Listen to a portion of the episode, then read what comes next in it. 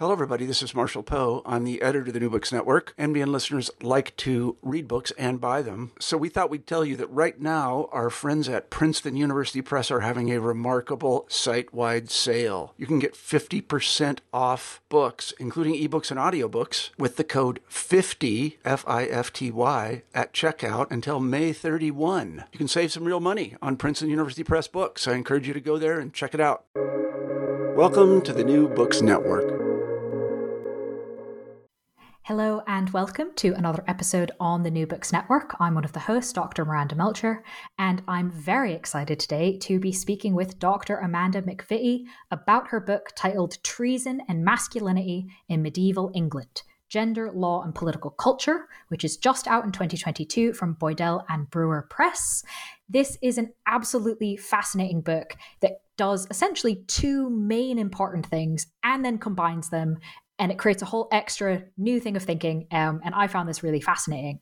Essentially, what this book does, as you might assume from the title, Treason and Masculinity, is it actually thinks about treason in terms of politics and law and society in England in the later Middle Ages, which I was quite surprised to um, understand from the book is actually something that hasn't received sort of extensive treatment really in quite a long time. So, from that alone, this is a really useful um, contribution. But the book also interprets treason in a new way, uh, which is quite interesting, looking at, as I said, the legal side, the political side, um, but also in terms of culture and society, and making a really important claim to understand the gender analysis, really, of um, treason and how we should be adapting and expanding our understanding of this legal and political thing through the lens of conceptions of masculinity. So that's a little bit of an introduction, but obviously I am not the expert on it. So I'm very excited, Amanda, to have you here to tell us all about your amazing book. Well, hello, and thank you for having me. Could you start us off, please, by introducing yourself a bit and explaining why you decided to write this book? Certainly. So, I am a historian of uh, gender as applied to primarily political and legal culture in the late medieval period uh, focusing primarily on the English context, but also comparative work with France and other polities in that period. I first got into this topic because I was looking at the execution rituals surrounding um, the executions of some very high profile traitors in the late 1300s, early 1400s. And as I went through the uh, both the legal records from these cases and also the various uh, narrative accounts of what had happened in chronicles and other kinds of narrative sources, I was actually very struck by how central uh, male bodies and idea, very uh, gendered ideas around male honor and loyalty and so on, were in these trials. And then I became quite fascinated looking at the legal records themselves. And this really led me down the path of opening up my inquiry beyond the end point of a of a treason case, which is the execution of the traitor and uh, the very spectacular dismemberment of their body and often the distribution of their body parts. Uh, taking a taking a few steps backwards and really thinking about well, what did treason really mean in this in this political and cultural context. And putting legal concepts and uh, legal records into dialogue with some other kinds of sources such as uh, ideas around treason and honor that are so prevalent in works of chivalric romance literature that is so popular in this period.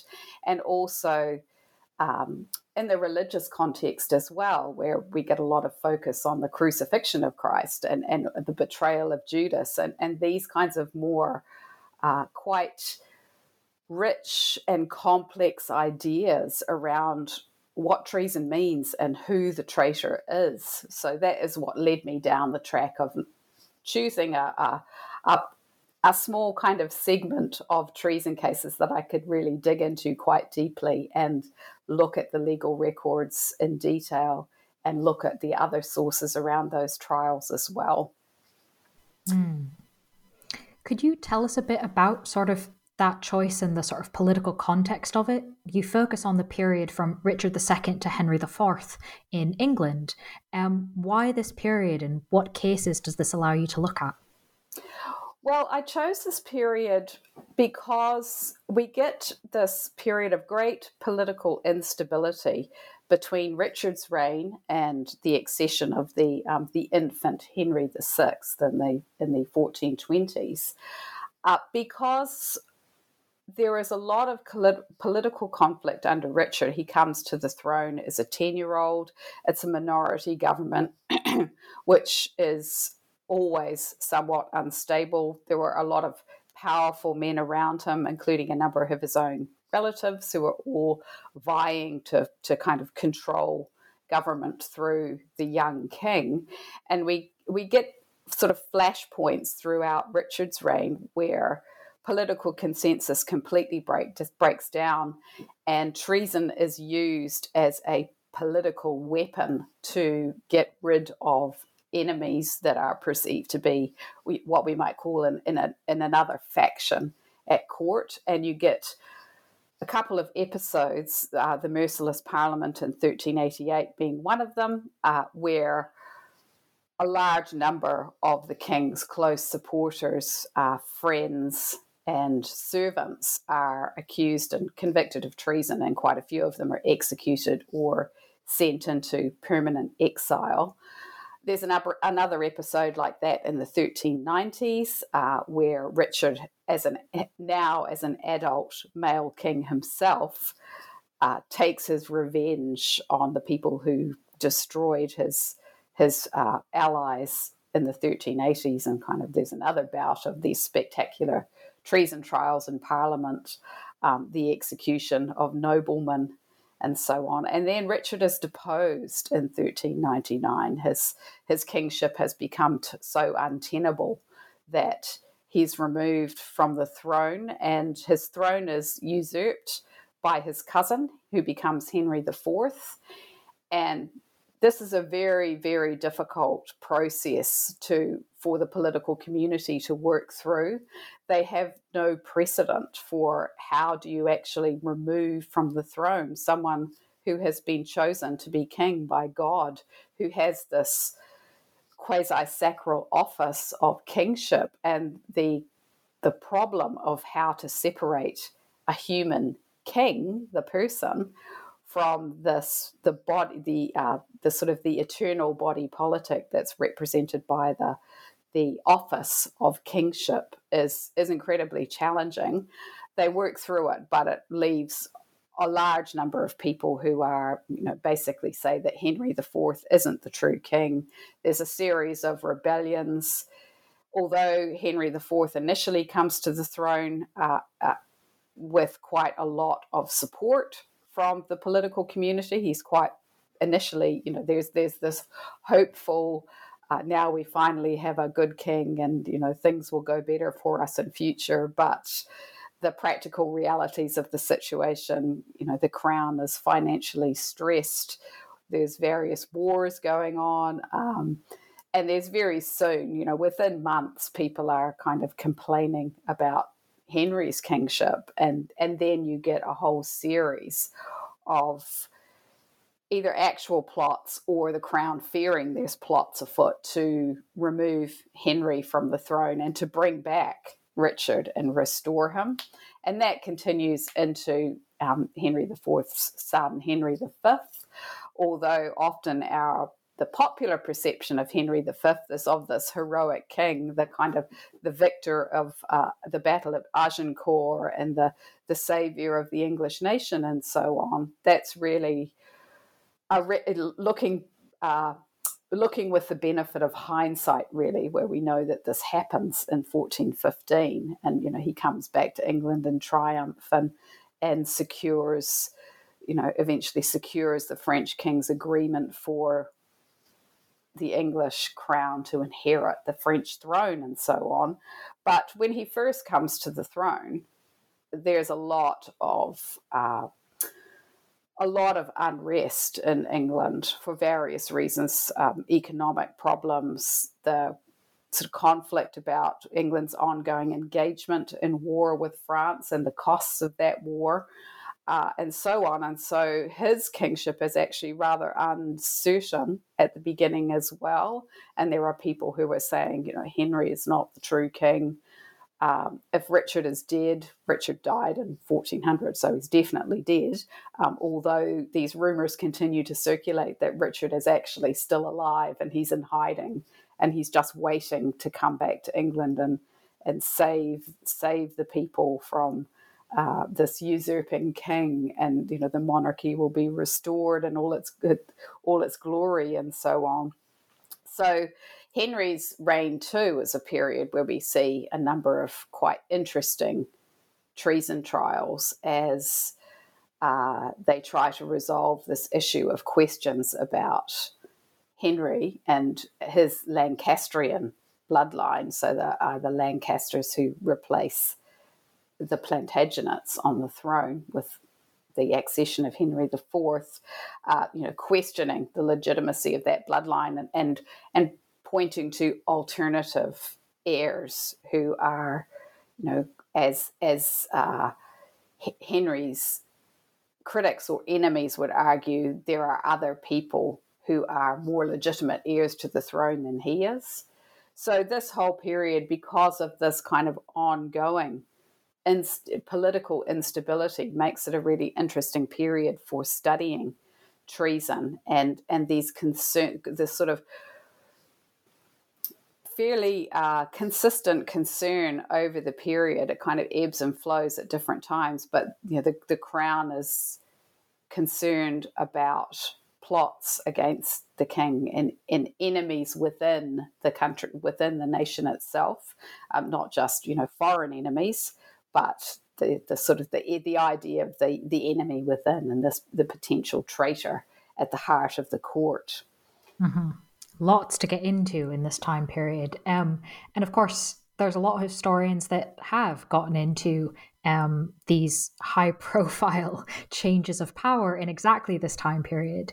Um, but one of the things that you do that's quite new is introducing examinations of gender into um, not just sort of specific cases, but really this whole kind of political, um, legal, social, religious culture at this time. So, how does this kind of new lens or applying this lens in a new way um, help us understand and expand what we think of as treason during this time? Well, I think what I hope I've contributed uh, through this book, and I see this very much as a, a start of a of a conversation in a, you know, a field of research rather than the the definitive argument about it, but uh, I really, I think that viewing treason through the lens of gender really brings into focus how central the male body was to ma- to medieval political and constitutional thinking, uh, and and it highlights the importance of masculine performances and debates about uh, male honor and trueness and so on, um, and mediating these conflicts about where where power lay and who actually had the authority to wield it. And what I found when I began sort of doing my research around this topic was a lot of the work, there's some fantastic work, um, scholarship on treason in this period, certainly by um, scholars like John Bellamy and others. Um, but what I discovered was some of them do take a more uh, like more recent scholarship does take a more cultural approach but thinking about uh, treason in relation to uh, broader cultural themes and ideas around chivalric honor and um, the the concept of knighthood and and those kinds of very important ideas that are so so key, especially for elite society in this period. Um, but I think by bringing the lens of gender to it adds another layer as well and really opens up our understanding of treason as this very flexible legal construct, but also a very powerful cultural idea, and and as I mentioned before, a political weapon as well. Um, so I think go like bringing gender to this to this question really builds on some fantastic work that's been done over the past sort of five to ten years. Um, first of all, work on gender and queenship, which has really expanded our understanding of the role of queens and queen consorts and, and gotten beyond the sort of rather simplistic older traditional studies of queens uh, and, and to really interrogate the the office of queenship itself and and how there is this very fluid exchange of what might be perceived as quite traditional gender roles, often between kings and queens, where you know, kings can take on some traditionally feminine attributes, and queens can take on what might be seen as masculine attributes around sort of political and military leadership and so on. So that that work was really in the back of my mind as I started thinking about mm. how I could bring an analysis of gender to this question of treason. Um, but also, uh, more recently, and perhaps more directly related to my own work, are sort of recent studies of kingship and masculinity in particular that have really demonstrated that we can't we can't fully understand medieval political thought and legal and constitutional history without attention to gender. Um, and to really to not just accept uh, as a sort of on the face of it that political society in this period was very much a, ma- a, masculine society. I mean, women did operate within the political realm and held power in different ways. But if we look at the actual formal offices of government, uh, who goes to Parliament, who occupies all the key offices of state, such as Chancellor and Treasurer, and so on.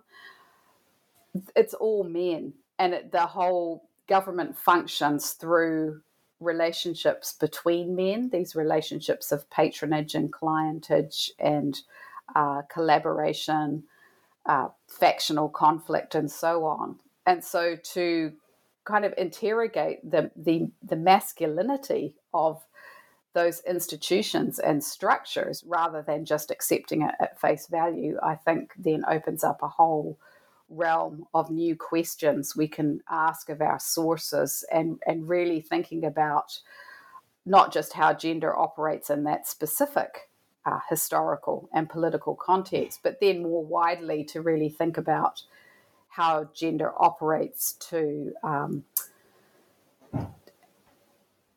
to inflect relationships of power much more broadly, you know, right through into mm. our own, you know, contemporary times. Um, so mm. yes, so that's where I wanted to kind of go by bringing gender to this question.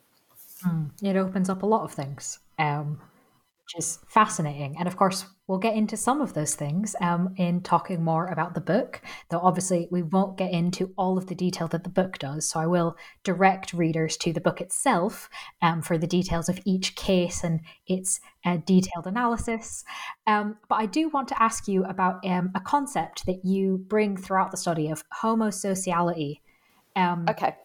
Can you explain to us? kind of how this concept fits into the cultural side of treason and what treason meant. Okay, so homosociality is this uh, the idea or the a sort of a theoretical framework for understanding. Uh, in my case, how these relationships between men operate. Um, so, homosociality can involve the relationships between men in which women can be points of triangulation, uh, but the the primary power relationship is between men, and it can be horizontal relationships of power, such as ideas around um, chivalric brotherhood or uh, filial uh, loyalties within families and kin groups and so on, or it can help operate um, vertically. So the differentiation in power uh, between men of perhaps different social classes holding different types of political office or political power. Uh, and, and homosociality is really a way of looking not just through gender, but putting gender together with other categories of identity, such as um, social status, perceived national or ethnic or racial identities or religious identities, and these other kinds of categories of identity. So, homosociality is basically a way to think about how how uh, power operates within a system where all the power is held by men, or all the formal power is held by men. So there's very masculine polity. But within that, how do different men access power and what kinds of power do they have access to? And how are relationships between men actually, um, you know, how do they actually operate? And the kinds of um, sort of affective and institutional structures and so on do these do these relationships operate through? So homosociality we often uh, look at things like expressions of love or affinity between men or of, of conflict sort of these conflicts over on contests over honor and status and so on. So uh, it's quite a being a, a, sort of a more theoretical construct, it can be a little bit abstract, but I hope that that makes sense. Mm-hmm. Yeah, no, thank you for explaining that. Um, I think it's a useful framework to sort of enter this world um, from thinking of it the point of view of like literal physical men um, rather than purely kind of a ah there's a legal document that's probably in latin that's got the word treason in it you know what does that mean it's like well actually there's a lot of social aspects to this. Like it's literally human men most of the time yelling at other human men um, in sort of very particular ways, which was fascinating, particularly in the section of the book where you talk about the idea of true and false manhood, right? Which, of course, is deeply constructed on many levels. Um, so, how do ideas of true and false manhood relate to accusations of treason because you show that some you know they're used in all sorts of ways and sometimes it means that someone is convicted or someone can withstand conviction often sort of revolving around these ideas of kind of are you a real man? essentially. Um, so what is happening here uh, so yes, this your your phrasing there of trueness being being you know a true man being a real man uh, is actually quite apt because that is one good way to think about this construct of trueness and true manhood in this period. It is uh, very much an expression of an ideal. Uh, like all ideals, it is open to interpretation in any in any particular um, instance of it being used. But the idea of trueness partly comes from it partly comes from legal concepts. So when we when we look at, for example, um, an indictment that's brought against someone to charge them with a crime, uh, the people that decide whether that indictment is legitimate, like whether there is actually a case to answer, uh, they are men of uh, a jury, a jury of presentment, and you know, so we talk about jury members as true men. Um, good men and true is the standard phrasing for calling up a, jur- a jury, and they would declare a bill if if if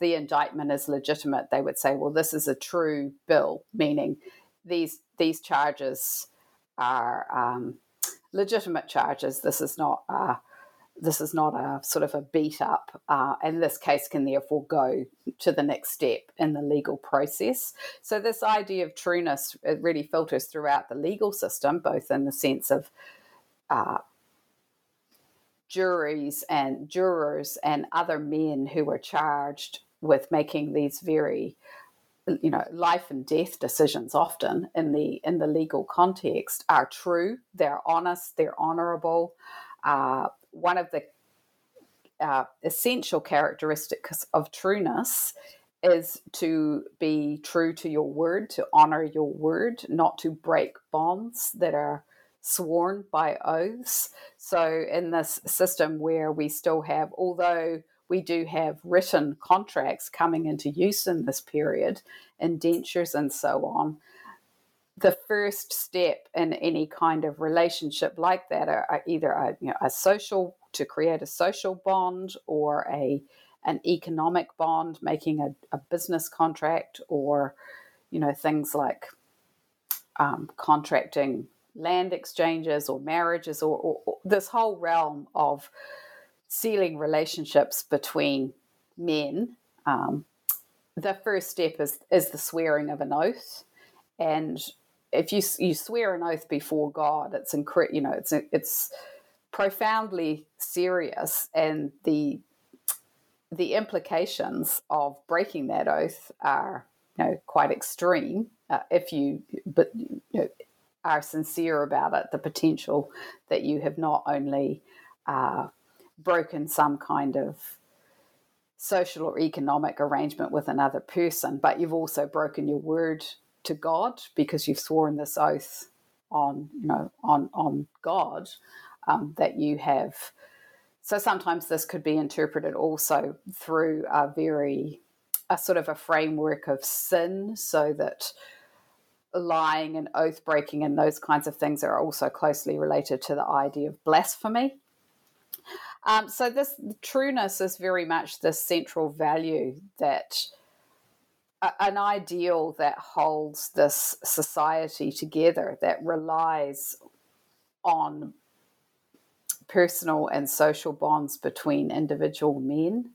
Uh, and so, what I found with treason trials is, you know, regardless of the the kind of incident it is, uh, whether it's, you know, anything from you know, trying to kill the king by putting a, um, a metal spike in his bed or uh, putting poison, you know, a necromancer's poisoned ointment under his saddle to, to kill him through magic, or it's something that we might more characteristically think of as treasonous, such as sort of raising an army to to uh, ride against the king in battle or uh, to try to sort of murder him and his family within their household, or those kinds of more, I guess, classical ideas of treason. But all of these cases always start with the breaking of bonds, the breaking of some kind of verbal oath between men, um, and this the the bond the the oath between subject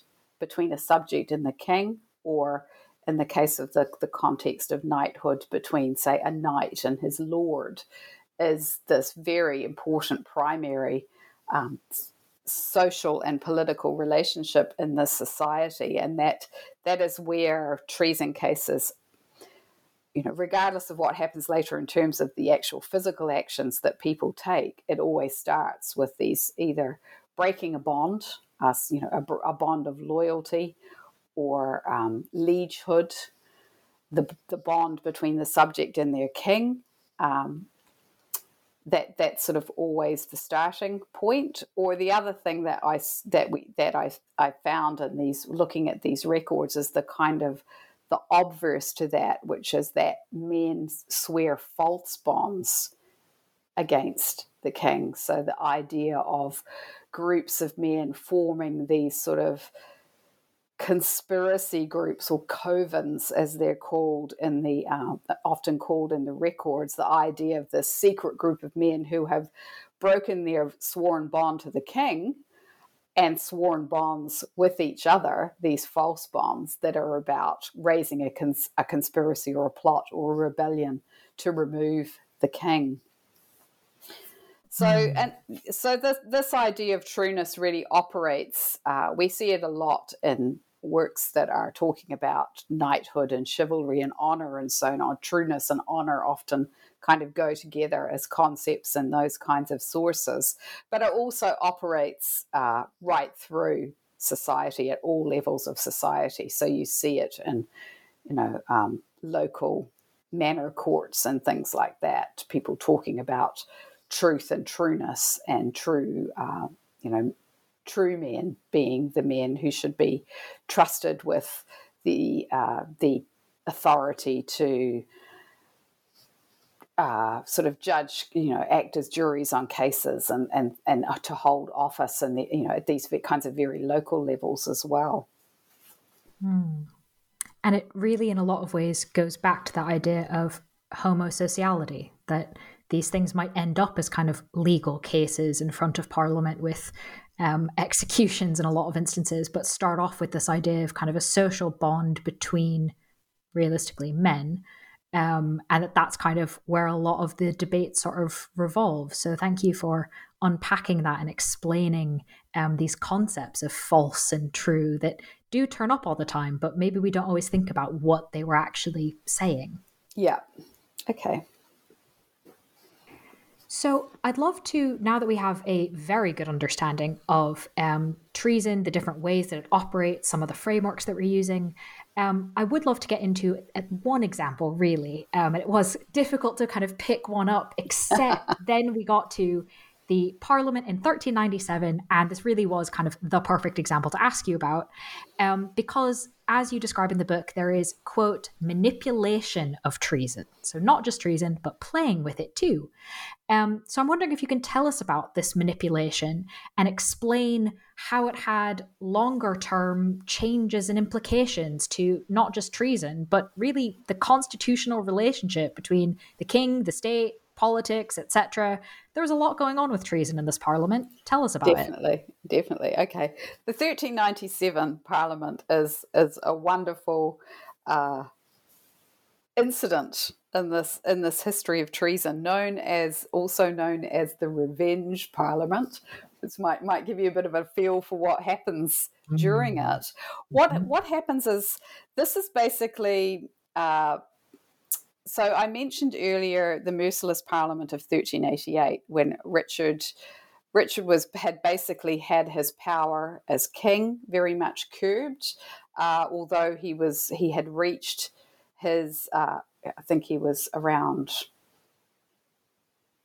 around mm, between 18 and 20 I think at the time of the merciless Parliament. I can't exactly remember his age, but he was of an age where he could expect to be stepping into his full authority as an adult male king. And his attempts to do this were really thwarted by the powerful men around him, who included his uncle, the Duke of Gloucester, um, Richard, Earl of Arundel, the Earl of Warwick, a number of other noblemen.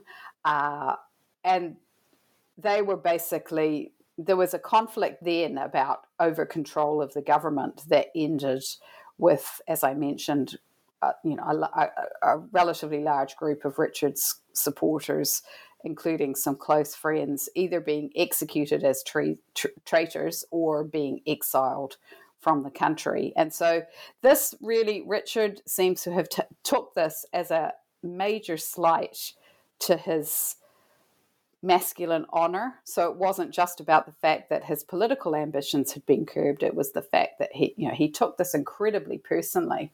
And over the following decade, as he began to build his power, and especially by the mid mid 1390s, he's really very, you know, he has a he's through various policies and initiatives and so on, he has gotten himself to the point where he is now very much in control of his government. He has full power to the point where people in England are actually starting to describe him as a tyrant. Um, this is the kind of government he is perceived to be operating by the mid 1390s. Uh, a lot of programs like you know forced loans and things like that to help fund his various uh, royal ambitions, military and, and otherwise.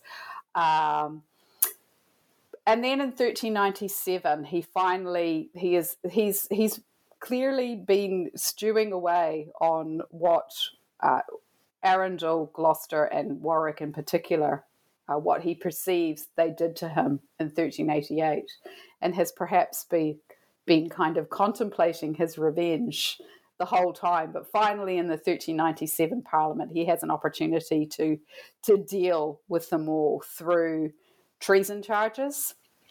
And the, the, the manipulation aspect is that uh, back in 1388, after the dramas of the merciless parliament, and, and there was this very ceremonial act of reconciliation between uh, ritual of reconciliation between Richard and I'll focus on these three men in particular Warwick, Gloucester, and Arundel because there were others, but um, these were kind of the most prominent and being the you know senior noblemen were among the the most significant figures. Uh, but through this this sort of very ritualistic uh, performance of forgiveness from Richard, and as part of that, he grants them pardons for everything that they've done, and these are supposed to be you know permanent and enduring pardons that wipe the slate clean. But then in 1397, he charges all three of them with treason. These charges seem to have come rather out of the blue for these men. Um, so the Duke of Gloucester is is taken at his castle, and he's immediately spirited away on a ship to Calais and imprisoned in Calais. Um, and the other two are, are sort of taken up and, and taken to to London and imprisoned.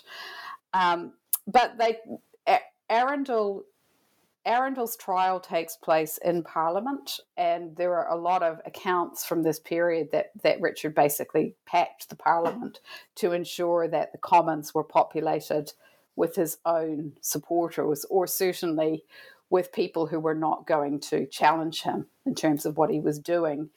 And he revokes the pardon that he had granted, which was, you know, unprecedented unheard of for a king to do this. That it was, you know, it made him not just dishonorable as a man, but really undermined his own claims to kingship, the sort of withdrawing of, of mercy.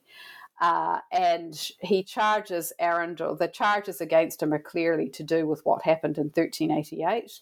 And so Arundel in Parliament is claiming the benefit of the pardon that he had received and says that you know he hasn't done since since that time he had been a true and loyal subject. He'd never done anything else to to cross um, Richard. And this is basically contested by Richard's um, spokes spokes the, the, steward of England um, the Duke of Lancaster who's acting in that judicial role during this parliamentary trial.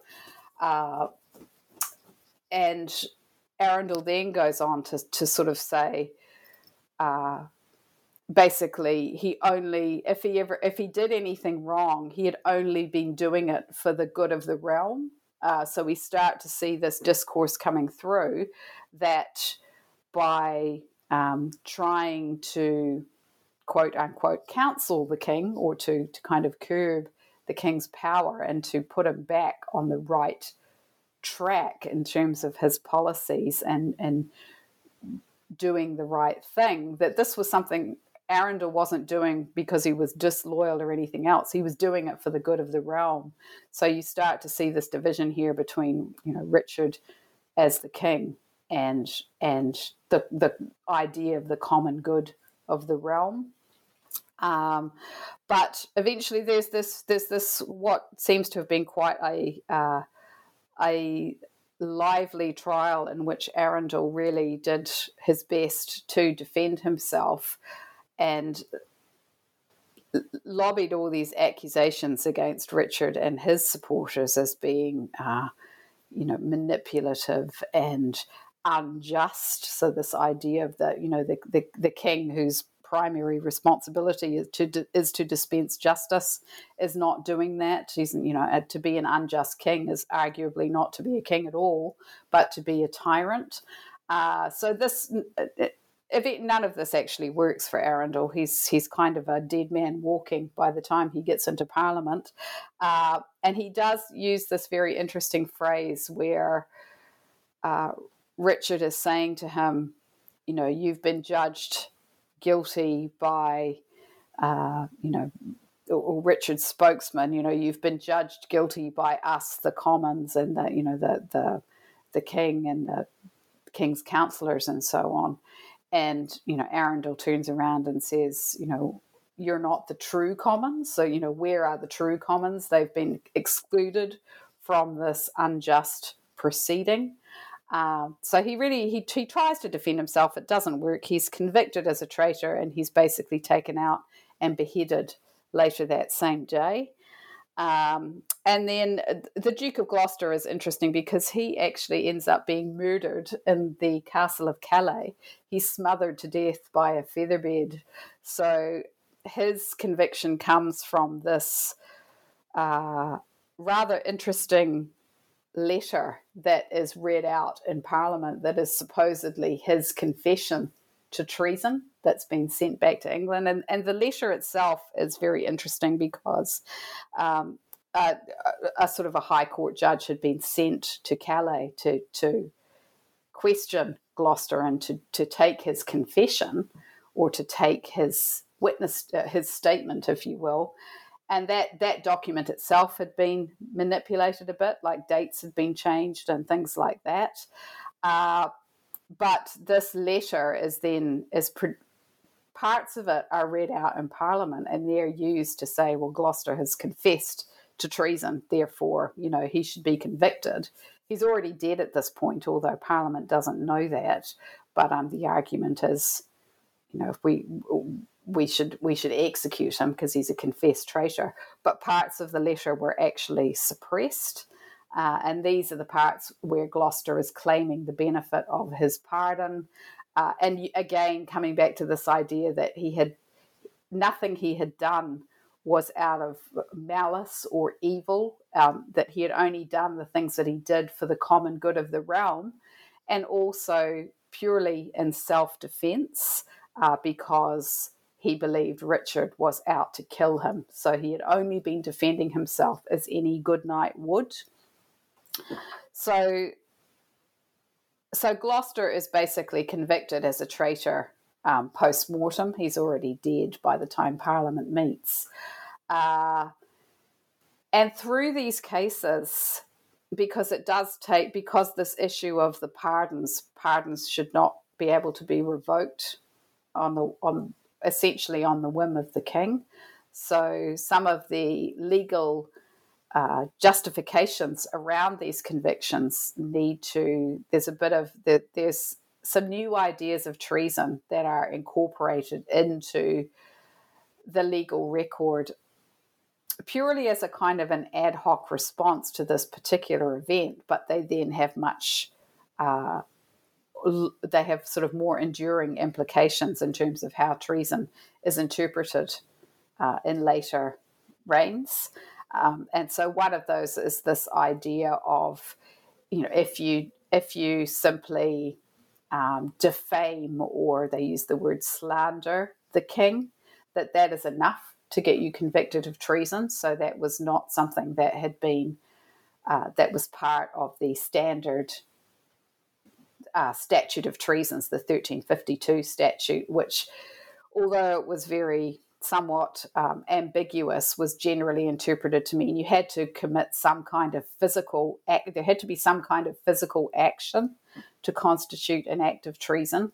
But in the 1397 Parliament, it's very much well, just in, just insulting words or slanderous speech could be enough to to get you convicted of treason. And the other thing that happens in that in the uh, the sort of the legal proceedings around that parliament is the idea that these men have betrayed um, have been traitors not just to Richard as their king, but also to the realm or nation of England is is coming through quite strongly in the records too. So you start to see this this sort of more explicit expansion in the scope of treason to go beyond just the physical body of the king, but these other kinds of uh, more abstract institutions of the state or the nation of England. Hmm. So that was rather, rather, rather a long answer, but very interesting.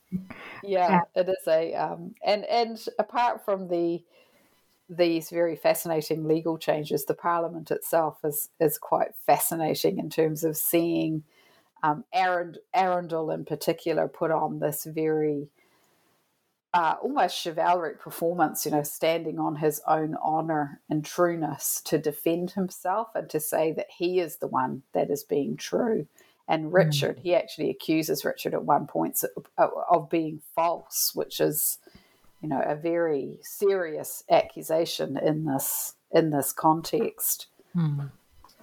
So I want to kind of stay on this idea, this idea of false speech by being a particularly big deal. Um, Arundel is obviously an example. You've explained previously about kind of how much one lives up to the ideals. Um, but where do women fit into this?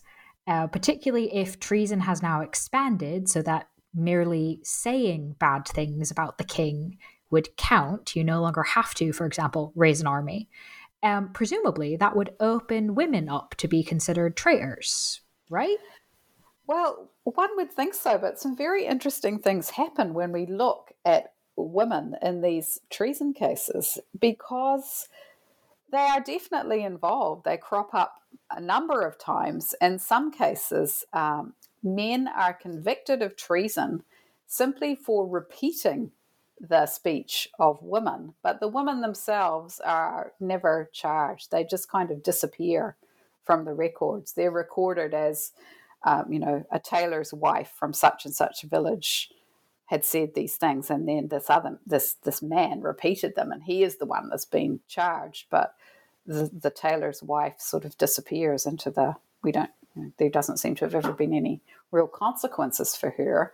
Um, this relates to a wider shift in how speech is gendered in uh, over the 14th century and it's partly connected to the idea of sins of the tongue which becomes very prominent and uh, this is a, a, a sort of a religious concept but it becomes very prominent in preaching especially and teaching for ordinary lay people, the idea that sins of the tongue, including things like um, I mentioned earlier, blasphemy, lying, um, things like gossip, uh, sort of malicious speech of various kinds, that is uh, what we see over the 14th century through court records, is it becomes increasingly gendered so that women's deviant or malicious speech it's sort of seen as a little bit of uh, kind of characteristic of the general so-called per- perceived innate flaws of women you know their their greater weakness and um, sort of openness to temptation to sin and all these other ideas that surround women in this period you know, intellectually inferior to men, physically inferior, and so on. Um, so their speech is still punished. Usually in uh, church courts, it's punished with, you know, you might get sort of penances and, and things like that. Sometimes, if it's really serious, there was some kind of uh, corporal punishment, like stock, being put in the stocks. But men's speech is perceived as much more damaging. And this partly relates to the this the sort of central importance of verbal oaths and bonds between men that seal contracts, that seal relationships. And so men's false speech comes to be seen as much more uh, damaging to the social body of other men, of the men it's targeted at. So things like defamation and slander by men is treated much more seriously by the courts than than women. And in the, these treason cases, what happens is that um, the falseness comes from men either saying things about the king, sort of insulting the king, or saying especially that he is not the true king, that he's not the legitimate king. Uh, so saying those things off their own um, on their own initiative or repeating the words of others. But what, what really transforms it into treasonous speech is that they say these words in public and they avow them as true, meaning they basically swear mm-hmm. to the truth of them. So there is this very uh, complex relationship between truth and falseness in these records, where these men are often saying, and, and we get a, quite a lot of these cases starting to crop up just after Richard has been deposed and Henry has come to the throne. And in particular, there's a whole series of cases that involve uh, people who uh, remain loyal to Richard II. And so they claim their trueness lies in the fact that they have stayed loyal to their true and legitimate king and their lord in a kind of chivalric sense, a sense of um, knightly loyalty. Uh, but then they are because they are going around saying saying spreading spreading rumors or in some cases distributing handwritten like little handbills or letters saying that Richard is the true king. Um, he's he's ab- about to come back at any moment and at the head of an army and take back his throne from this illegitimate usurper and all his true men should be ready to rise up in arms and support him. These kinds of ideas, and and especially with the verbal rumors, if they say those in some kind of public space, uh, we get cases where people have been, you know, have been speaking in streets or um, in taverns and those kinds of, you know, just general public venues where they might perhaps just be overheard.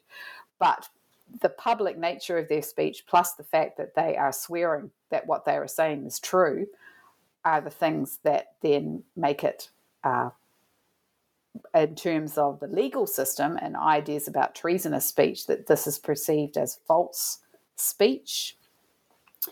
Um, so that yeah, that that sort of tension between true trueness and falseness and true and false speech runs throughout all of these kinds of cases and who is speaking the truth and in what kind of context is quite important.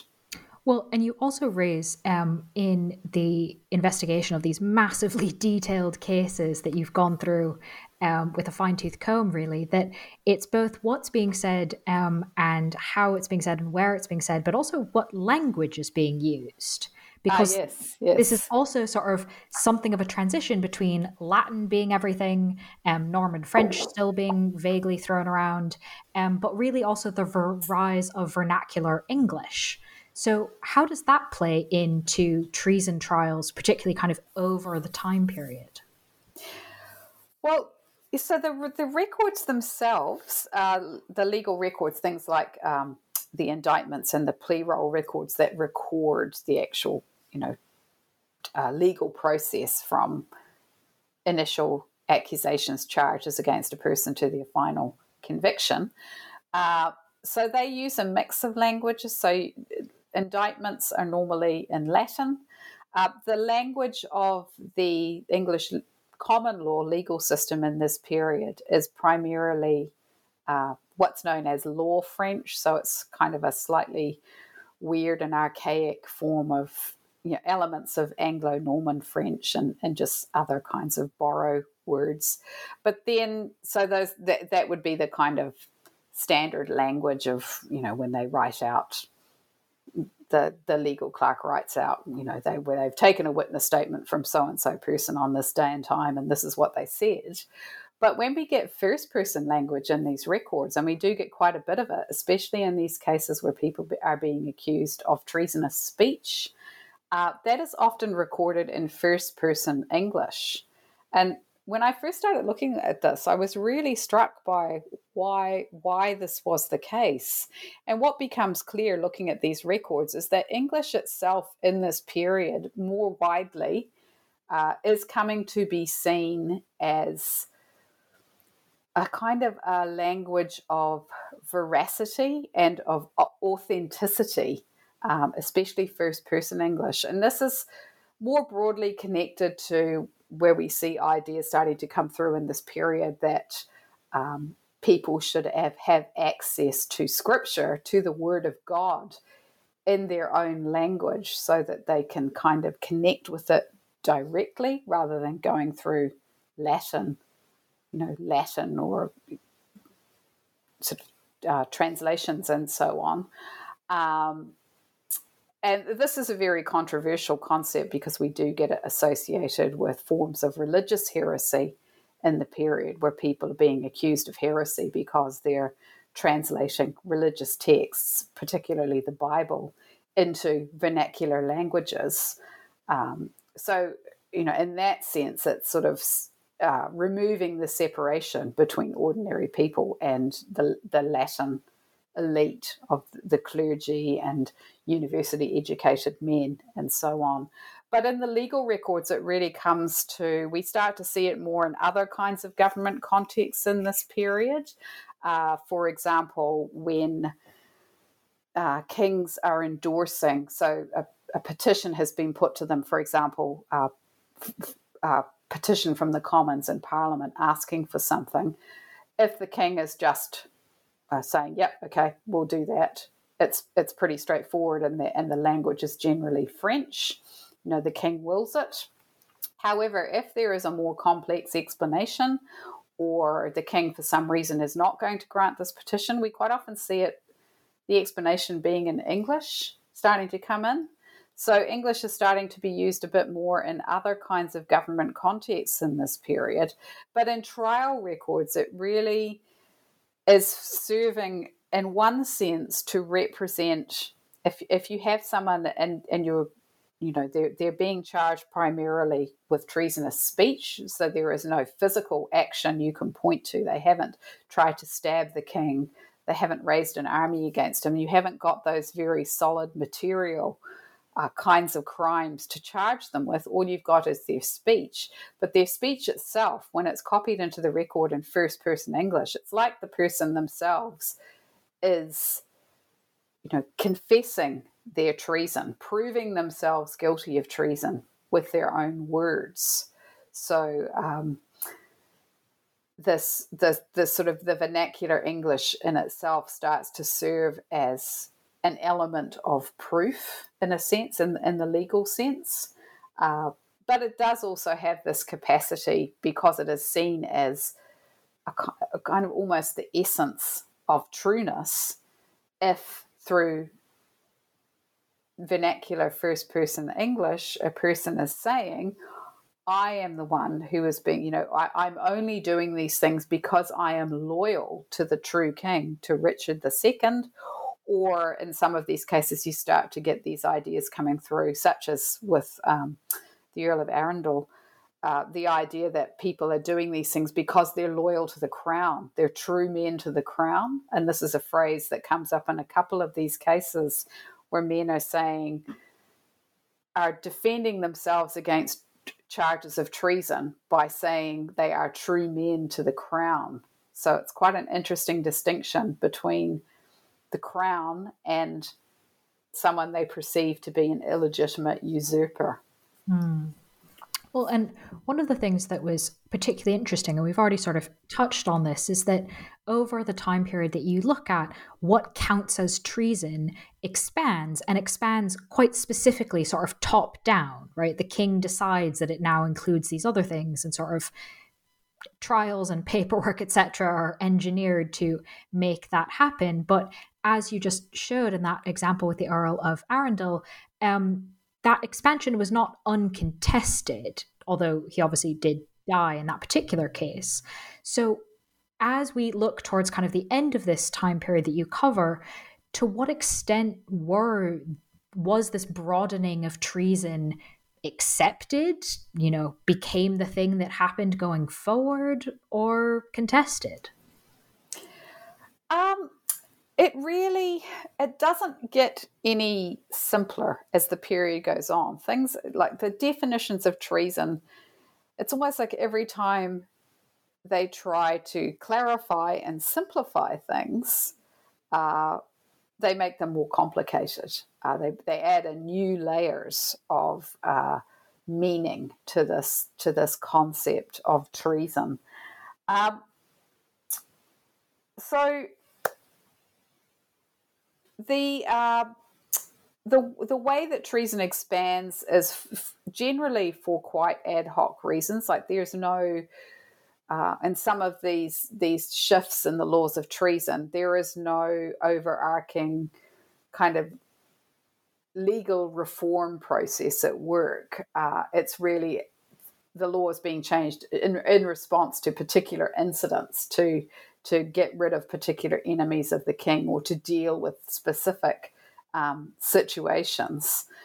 Um, and and so you do get these ideas coming through increasingly of treason still being in its you know the 1352 sense of the statute an attack on the king or his you know his immediate family you know raising an army you know in rebellion against him those kinds of things attacks on his senior officers while they're actually doing the king's business but these other layers are coming in as well where the the concept of um, you know, partly in response to this issue of having deposed a king, of separating an individual man from the office of kingship.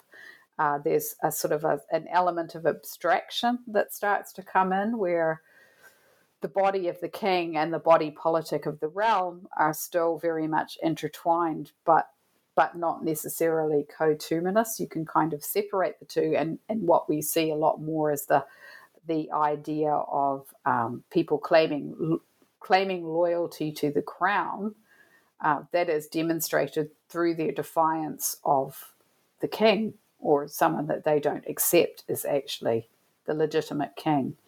And then the other thing that starts to come through, especially in the um, when we get into the sort of 1410s, is the idea of treason as an act against the nation of England.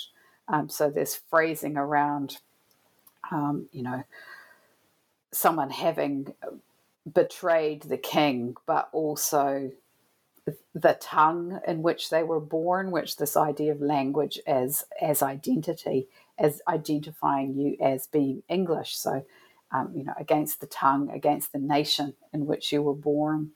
Uh, those kinds of ideas are, are coming through as well, and but they're all very much these concepts are very much open to uh, contest by, I mean, particularly when we're talking about the political elite who have the capacity to to argue against or to defend themselves against, you know, some of these attacks by by the crown's legal officials.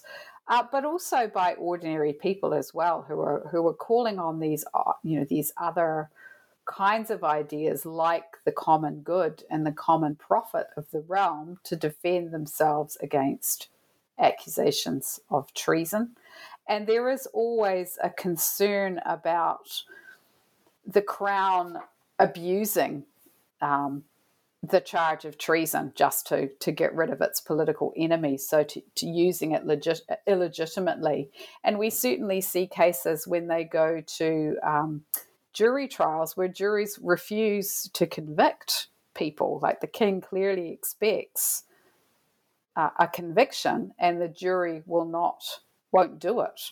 And so, um, in the case of you know Henry IV, there's a there's a famous kind of trial of a number of friars and other religious men who are accused of treason because they're amongst this group that is circulating these these accounts that Richard is Richard II is the true king, and he's he's going to come back and um, you know regain his throne, and Henry is is an illegitimate usurper and, and things. So they've all been put on trial, uh, and the accounts and the chronicles of this because it is it is quite shocking because the king executes all these um, clerics, religious men, for, as traitors, which is you know almost unheard of but you know there there is sort of cases of what sounds like jury tampering and intimidation that's gone on to try and get convictions.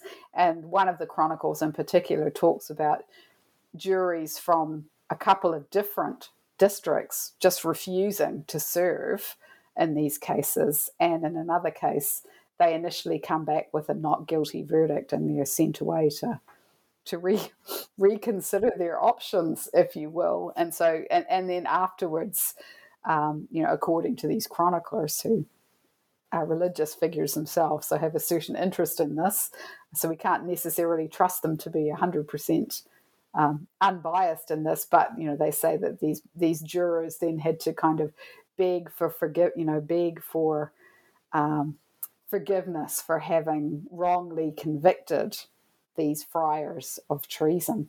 Um, so you do get these examples where clearly uh, the the crown's expansions of treason, particularly around you know starting to bring in things like you know speech alone, merely being overheard in a tavern insulting the king or you know those kinds of those kinds of um, aspects of harmful speech where that's being actually treated as an act of treason um, juries are definitely not you know they're not they're not just endorsing this. They're definitely you know there are cases where juries resist that and will not give a conviction. And in one case, the case of John Mortimer, which is quite you know, sort of the last significant trial I look at in the book, and sort of between about 1420 and 1422, he seems to have been imprisoned in various places, and they tried multiple times to get him convicted of treason. Uh, there's at least two juries that acquit him on these charges, although he isn't released. And then eventually it takes um, basically an act of parliament to, to get rid of him. Um, so, somewhat mysterious case. We still don't really know why he was such a problem for the government because he wasn't a particularly powerful man. Uh, it might have been because um, he was possibly very distantly related to someone who did have a good claim to the throne earlier. Um, and so he was seen as perhaps carrying this this claim. Um, but yes, you know, so you do get uh, the the government's attempts to expand the scope of treason are definitely resisted at various levels of the political community. Fascinating. Um, I find that particularly interesting when we sort of think about kind of the broad sweep of history and sort of we often think of things that kings do in sort of kind of top down, well, the king said this, therefore that's what happened. Um, and it's always good to be reminded that it's much more complex than that. So thank you for explaining that to us. As my last question, um, and hopefully not my hardest question, I would love for you to maybe could you give us a sneak peek or a little taster of what you might be working on now that the book is done? Okay. Um, yes. Well, a couple of couple of areas one area is to look uh, much more about gender in the um, the legal system itself, with legal the the gendering of the legal profession and this this masculine community that is developing. Um, common lawyers as a profession emerges somewhere around the late 1200s, early 1300s, and then you know getting into the 14 and 1500s, it's become a very consolidated community and just through looking at legal records and and kind of getting a little bit of a sense of some of the people behind these cases um, legal legal officials lawyers judges and so on i became quite fascinated by the actual generally unquestioned maleness of the legal sphere itself. And I think, um, you know, although obviously today we, you know, the legal profession is very much. I think they might, we might have even more women um, graduating from law school uh, these days. But it, you know, in many countries, the, the senior ranks of the legal profession are still dominated by men. Um, so, thinking about why that is the case historically, and, and, and in particular how this community developed in the first place, and how ideas of legal authority in particular came to be masculinized. So, looking at gender in legal culture more broadly, really building on looking at specific legal records and, and judges and lawyers for this project. But then I have not finished with treason by any means. the more I've, I've looked at it, the more I think there is much, much more to say. And my other kind of new uh, project is to to look more closely at women in these cases and and work out uh, what is going on with how women's uh, what could be perceived as treasonous acts uh, more about how they can they can operate. And perhaps uh, you know in the 15th century in particular where we do get these cases where women are not only involved in treason cases, but in a couple that I looked at in the book were actually the instigators of these plots and never kind of had any real repercussions for it. Um, so, thinking a little bit more about well, does this actually potentially give women more freedom to operate under the radar? Because treason as a, a political crime is possibly not not something that the legal system. It's almost like it just doesn't see it in women. It can't, you know, because it doesn't see women as political actors that they cannot be guilty of this political crime of treason. Um, but with that project, I am moving uh, further ahead in time. So I'm looking at, uh, I'm actually working with a, a, colleague at the moment where we're looking at a couple of cases, one of them being the case of Anne Boleyn, which creates some interesting new precedents around treason.